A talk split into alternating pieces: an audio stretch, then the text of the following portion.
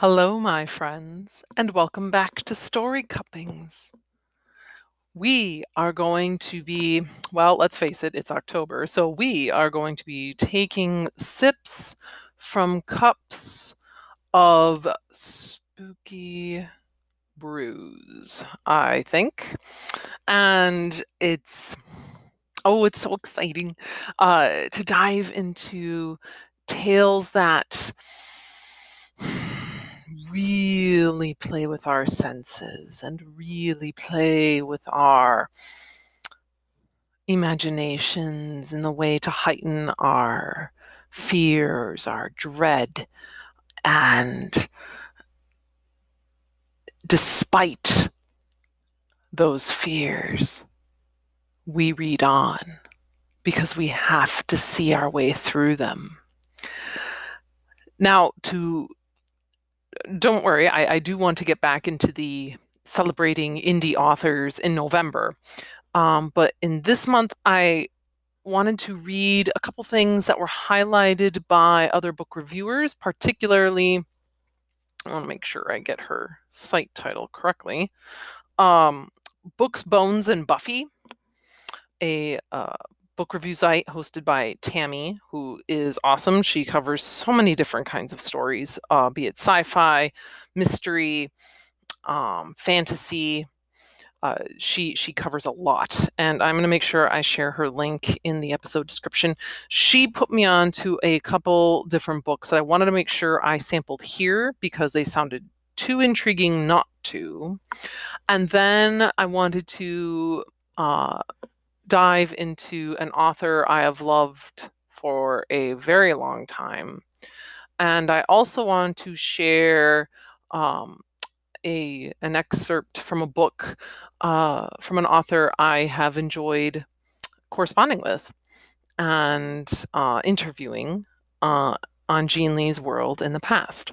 So we've got a lot to cover this month, and I hope you're ready to begin with this cup known as the Final Girl Support Group by Grady Hendrix. And I have to say, when I was looking at this, the uh, the blurb uh, on the cover, it, one of the reasons it did strike my fancy is because uh, with my husband Bo, I have seen a number of slasher films, uh, the Friday the Thirteenth films, the Halloween films, and so on. So, uh, and, and P.S. Halloween's got another movie coming out. I know my my husband is extremely excited for that one, um, but the the concept of that final girl because so often it is one last female character that survives these evil slashing entities. And, you know, the blurb takes that concept and builds a very unique premise on it. So I'm just going to read the book blurb here.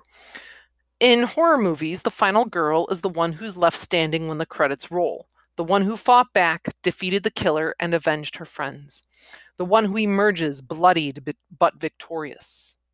But after the sirens fade and the audience moves on, what happens to her?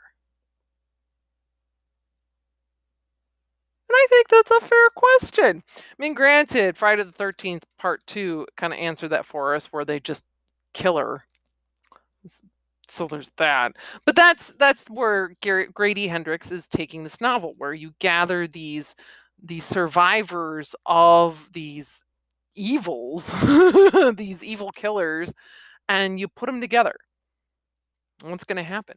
And so let's take, we're, we're not going to dive in very far because the first chapter is actually very short. There are a couple like media excerpts around the first chapter, though. So I thought we could read those as well and just see if the flavor of this premise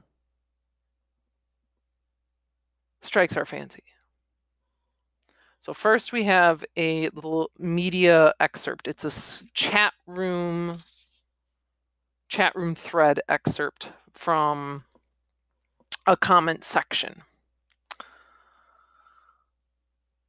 Last word on Final Girls doc on okay, sorry. So this comment is about a YouTube video. Okay, so last word on Final Girls doc. The doc on YouTube has 2.1 million views. WTF? Who cares about a bunch of grandmas with saggy necks? If one of them was hot, okay, I can understand, but I'm so sick of hearing about them. Right there. I, I like this because, first of all, we understand what age we're dealing in. We are this book is set, the present is set, digital age, but the characters we're dealing with went through their traumatic events years ago that they are old enough to, well, be considered grandmas by certain viewers. So we know time has passed between whatever trauma our final girls group went through and the present actions of the story. Well, and even the pre- I can't even see present actions because that comment's made 17 months ago from when we are reading it, which means we're still, man, we're still dealing with a little bit of extra time here. And there's a lot packed right away on the screen. So now someone responds to that person. Time won't be kind. Their 15 minutes were up 15 years ago. So now we have a little better sense of time. That over a decade passed between trauma and here. Um, that initial WTF person. I wish they would all disappear. Okay. Not sure. There's a weird thing about comment culture with folks today. It's like, why do you have to? Okay, anyway. Uh, and then the response goes Be patient. Remember, Viper Hanson, Ricky Walker, and Walter Scroggs are in present are in prison, not dead. People say Dream King is still out there. One day, people will totally forget about FGs, so final girls. Then they will get what they deserve. So now we know, before we've even touched the first page of the actual story, uh, we now know a sense of time. We now know a sense of these people are people know of this final girls group. That so it's not like the our protagonists are just strangers in a crowd. They're they're actually known to a degree in society as are the killers who came after them. And the killers are all still alive one of them even being outside of prison. So we've already established our protagonists, our antagonists, and a slight sense of setting. And we haven't even started the story yet. That's that is some kick-ass establishment right there. All right, Grady. I commend you. Let's take a look at this first chapter. I wake up, get out of bed, say good morning to my plant, unwrap a protein bar, and drink a liter of bottled water. I'm awake for five full minutes before I remem- before remembering I might die today. When you get old, you get soft. In the living room, I stretch and do 40 knee strikes, 40 palm heel strikes inside mountain climbers until sweat drips onto the concrete floor. I do elbow strikes until my shoulders burn. Then I get on the treadmill, put the speed up to seven, and run until my thighs are on fire and my chest rasps. And then I run for five more minutes. I have to punish myself for forgetting exactly what the stakes are, especially today. The bathroom door gets padlocked from the inside while I shower. I make up my bed to eliminate the temptation to crawl back in.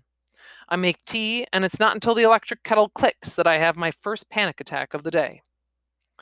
It's not a bad one, just a cramp in my chest that feels like a giant hand squeezing my lungs shut. I close my eyes and concentrate on relaxing the muscles lining my throat, on taking deep breaths, on pulling oxygen into the bottom of my lungs. After two and a half minutes, I can breathe normally again, and I open my eyes. This apartment is the only place in the world where that's possible. A bedroom, a living room, a kitchen, and a bathroom where, as long as I take reasonable precautions, I can close my eyes for two minutes. Out there in the world, it's a nonstop murder party. And if I make the slightest mistake, I'll wind up dead. we'll just pause right there. So we have a very clear sense of one of our protagonists. It, who else could this be? Especially since with a line like, when you get old, you get soft.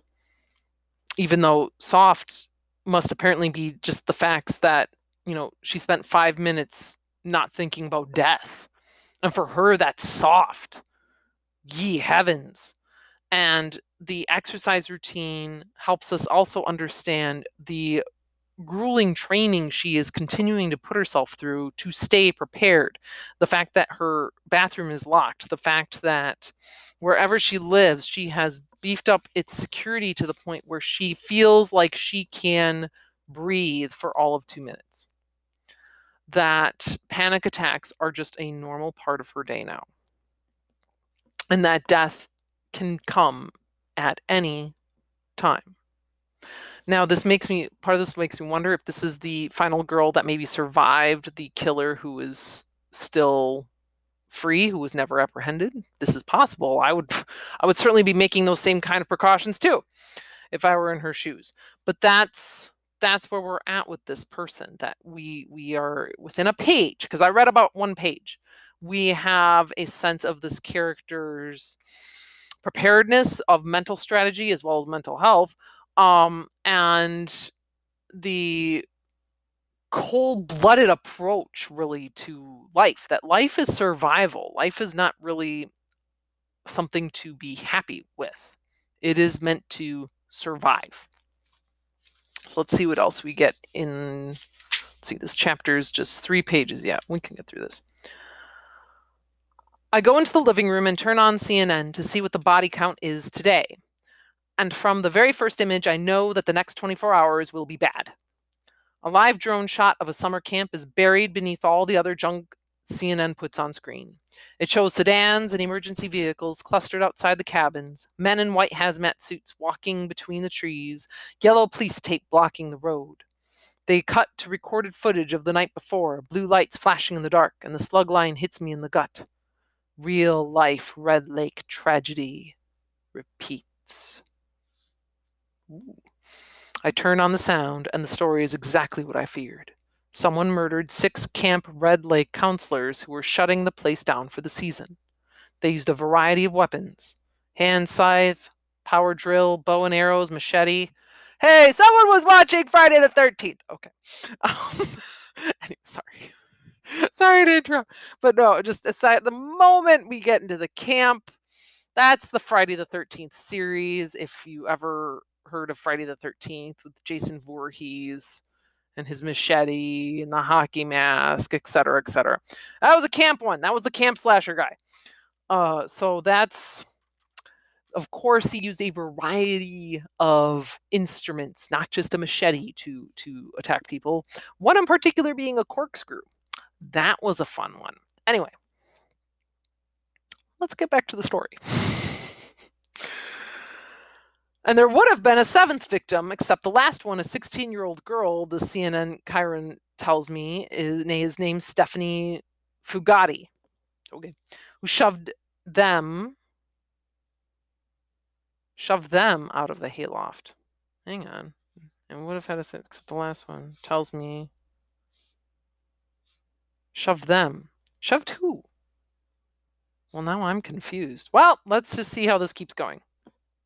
It could have just been my, all my interrupting here that might have thrown me off. The killer hasn't been identified yet, but there's Stephanie on screen in a class photo with her round face and clear skin, smiling through her braces with a grin that breaks my heart. After last night, she'll never be that happy again. She's a final girl now. You're watching a horror movie, and the silent killer knocks off the stoner, the slut, the geek, the jock, and the deputy, and now he's chasing the virgin babysitter through the woods. She's the one who said they shouldn't party at this deserted summer camp break into this abandoned lunatic asylum, skinny dip in this isolated lake, especially since it's Halloween or Thanksgiving or Arbor Day or whatever the anniversary is of those unsolved murders from way back. The killer's got a chainsaw, boat hook, butcher's knife, etc. And this killer's got zip. Oh, I'm sorry. And this girl's got zip. No upper body strength, no mass, no shotgun. All she's got is good cardio and an all American face. Yet somehow she kills the killer, then stares numbly off into the middle distance or collapses into the arms of the arriving police, or runs crying to her boyfriend, makes one last quip, lights one last cigarette, asks a final haunting question, gets taken off in an ambulance, screaming and screaming like she's never going to stop. Ever wonder what happens to those final girls? After the cops eliminate them as suspects, after the press releases their brace faced, pizza checked, bad hair day class photos that inevitably get included on the cover of the true crime book, after the candlelight vigils and the moments of silence after someone plants the memorial shrub, I know what happens to those girls. After the movie deals get signed, after the film franchise fails, after you realize that while everyone else was filling out college applications, you were locked in a residential treatment program pretending you weren't scared of the dark after the talk show circuit, after your third therapist just accepts that he's your Zoloft dispensing machine and you won't be making any breakthroughs on his watch, after you realize that the only interesting thing that'll ever happen to you happened when you were 16, after you stop going outside, after you stop browsing locksmiths the other way, the way other women browse the windows at Tiffany's, after you've left town because you couldn't deal with uh, why not you? looks from the parents of all your dead friends, after you've lost everything, been through the fire, started knowing your stalkers by their first names. After all that happens, you wind up where I'm going today. In a church basement in Burbank, seated with your back to the wall, trying to hold the pieces of your life together. We're an endangered species for which I'm grateful. There are only six of us still around. It used to make me sad that there weren't more of us out there, but we were creatures of the 80s and the world has moved on. They used to dust off the clip packages for our anniversaries or the occasional franchise reboot, but these days it's all oil spills and WikiLeaks, the Tea Party, and the Taliban. The six of us belong to another era. We're media invisible. We might as well not even exist.